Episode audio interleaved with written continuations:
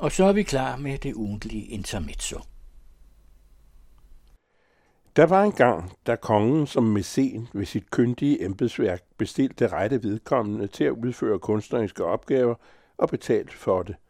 Senere overtog Finansudvalget rollen, og endnu senere med oprettelsen af Statens Kunstfond har fagfolk på skift behandlet bestillinger og ansøgninger, hvilket i seks årtier har givet grøde i kunstens miljøer. Fondens aktiviteter holder liv i dansk kunstdebat, hvor udsagn og kritik bestandigt udvikles. Debatten om de kunstneriske præstationer domineres til tider lige frem af striden om mecenatets dispositioner på statens vegne. Statens overhoved, dronningen, har imidlertid med årene lavet sig anbringe bagvendt med omvendt fortegn i dette system. Teatre og andre har i adskillige tilfælde bestilt værker af dronningens hånd, så vidt vides uden vederlag, men under en særlig uudtalt indforståethed, at dronningens særstilling, ikke som kunstner, hvad hun med al respekt ikke er, men som dronning, betyder, at nøgtern kritik af disse arbejder bredt ud i flere genrer, som regel forstående på forhånd. Kongen er jo ifølge grundloven ansvarsfri og fredhellig, men man bør ikke desto mindre forhåbentlig uden at blive kaldt op på slottet og dunket på maven, markerer det faktum, at dronningens værker netop præsenteres som trækplaster i annoncer og brochurer som dronningens. Hvorvidt dronningen ville være blevet tilskyndet til scenografiske bidrag og meget andet i egenskaber privatperson, er et hypotetisk spørgsmål, som enhver kan forsøge at besvare i løndom. Et konkret værk af dronningen, markedsført som dronningens, springer især i øjnene.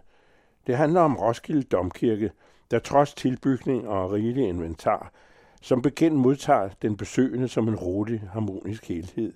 Grundstemningen i kirkens høje, lange skib er afdæmpet i middelaldermurstenenes ægte rødme, som rammer om udstyret leveret af skiftende tiders kunstnere.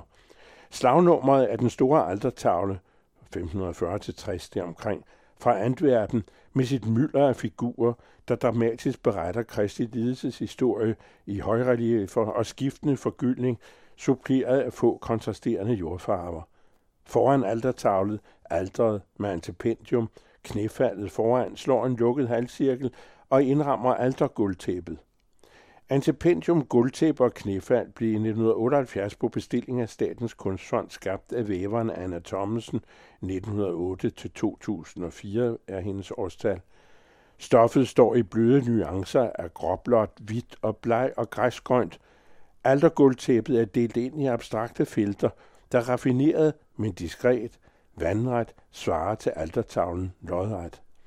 Anna Thomsens arbejde er udvirket af langtidsbestandige indfarvninger og en nøje tilpasset alterbord i stram syning, et værk i sig selv, men for altså uden selvhævdelse til hovedsagen, alter og altertavle, med den store fortælling som helhedens mål. Dronningen fremstillede sin tid sammen med sin mor deres egne udsmykninger af alteret, og insisterede på at hænge frembringelsen op alternativt, måske i stedet for, og i hvert fald supplerende Anna Thomsens værk. Anna Thomsen protesterede og påberåbte sig ophavsret til et kunstværk, der ikke lovligt kan påtvinges uvedkommende tilføjelser. Derved blev det, men kort.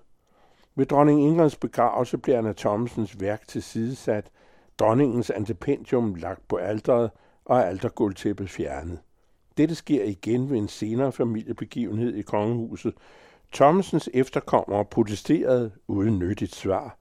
I 11 af årets 12 måneder kan besøgende fortsat beskue Anna Thomsens alterbeklædning, beskadiget ved manipulationer, men dog et mesterværk. Nu har menighedsrådet i Domkirken i bekendtgjort, at dronningens udsmykning fremover skal op i julemåneden. Hver gang skiftet sker, går det ud over Anna Thomsens værk, der i syning og søm er tilpasset alderet, som sagt, og lider knæk og skade ved nok så nænsom sammenrulning.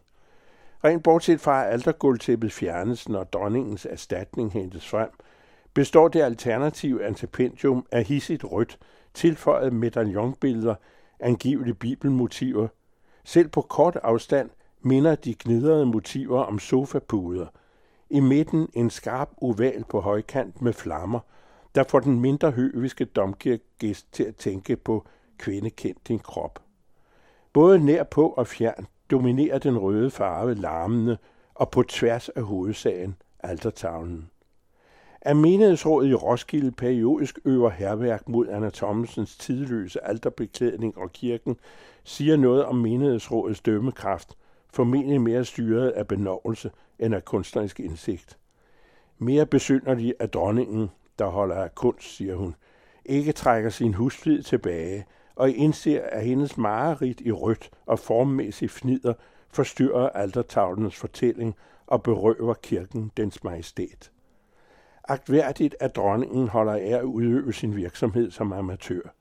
Mindre dannet, at hun stiller sig i vejen for kunstnere og i snopperi og selvsnopperi snyder nulevende for deres levebrød og afdøde i eftermælet. Intermezzo med Geomets hver uge på den anden radio og hver fredag i Information.